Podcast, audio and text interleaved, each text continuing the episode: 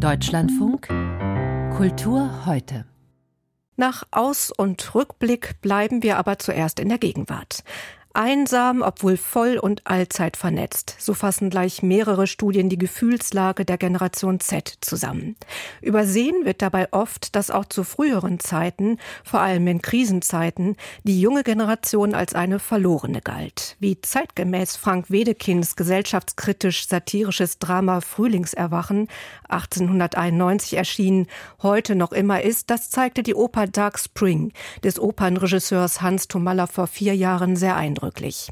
Nun hat der 1975 in Bonn geborene Tomalla, der schon seit einigen Jahren in Chicago Komposition lehrt, eine Fortsetzung komponiert. Auf Dark Fall folgt nun Dark Spring. Jörn Florian Fuchs hat die Oper für uns im Schlosstheater Schwetzing gesehen. Worum geht es dieses Mal? Und ich muss die Reihenfolge korrigieren. Es kommt natürlich der Herbst auf den Frühling. So ist es. Es ist ein Fortsetzungsstück, also ein Diptychon nach dem Frühling der Herbst. Dieses Mal geht es um eigentlich die Hauptfigur Ellen, die hat Alzheimer oder zumindest schwere Demenz. Und das wird im Laufe des Stücks auch immer schlimmer. Und wir erleben nun einerseits den Verfall von ihr, den Geistigen. Auf der anderen Seite gibt es aber ihren Ehemann, der damit umgehen muss. Und es kommt ein früherer Freund von ihr mit ins Spiel. Ihre Tochter ist auch dabei, ist also ein Vier-Personen-Stück. Und nun ähm, gibt es einerseits die konkrete Geschichte, das, was man nachvollziehen kann, also wie diese Figuren umgehen mit der Krankheit von Ellen. Andererseits gibt es aber auch Erinnerungsräume, es geht in die Vergangenheit, die Zeitebenen wirbeln durcheinander, sozusagen aus der Sicht dieser demenzkranken Frau. Ja, wenn man etwas Fantasie hat, schimmern da ja vielleicht auch Motive durch aus Goethes Wahlverwandtschaften. Das sollen sie ja auch. Wie überzeugend ist denn dieser Transfer auf das heutige? Braucht es den überhaupt, um über den Kontrollverlust eines älteren Menschen zu sprechen?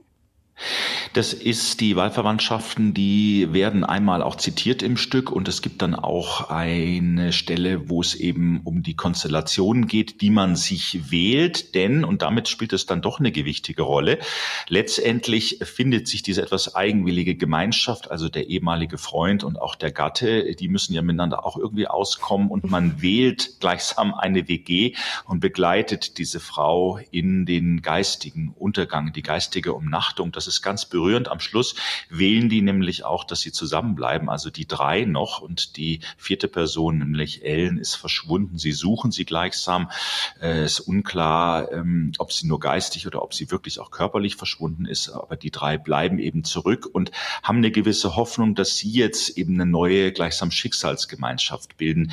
Ich nehme gleich vorweg, dass ich das dramaturgisch und inhaltlich extrem gelungen finde und das ist wirklich Musiktheater auf der Höhe der Gegenwart, was jetzt Inhalt, Dramaturgie und auch die Texte betrifft. Ja, lassen Sie uns kurz über die Musik sprechen. Tomalas Kompositionen sind ja ein Stilmix aus verschiedenen Genres.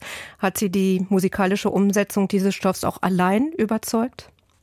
Absolut. Das ist wie bei Dark Spring ein bisschen musicalhaft. Wir hören hier mal jetzt in das Ende der Oper hinein.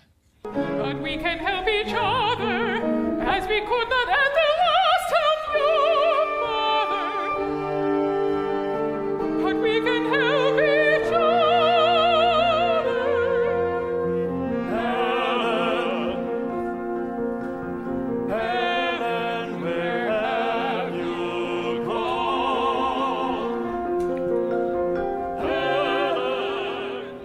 Da hört man schon so äh, ein bisschen jetzt eben, dass die drei eben diese, diese ähm, Ellen suchen.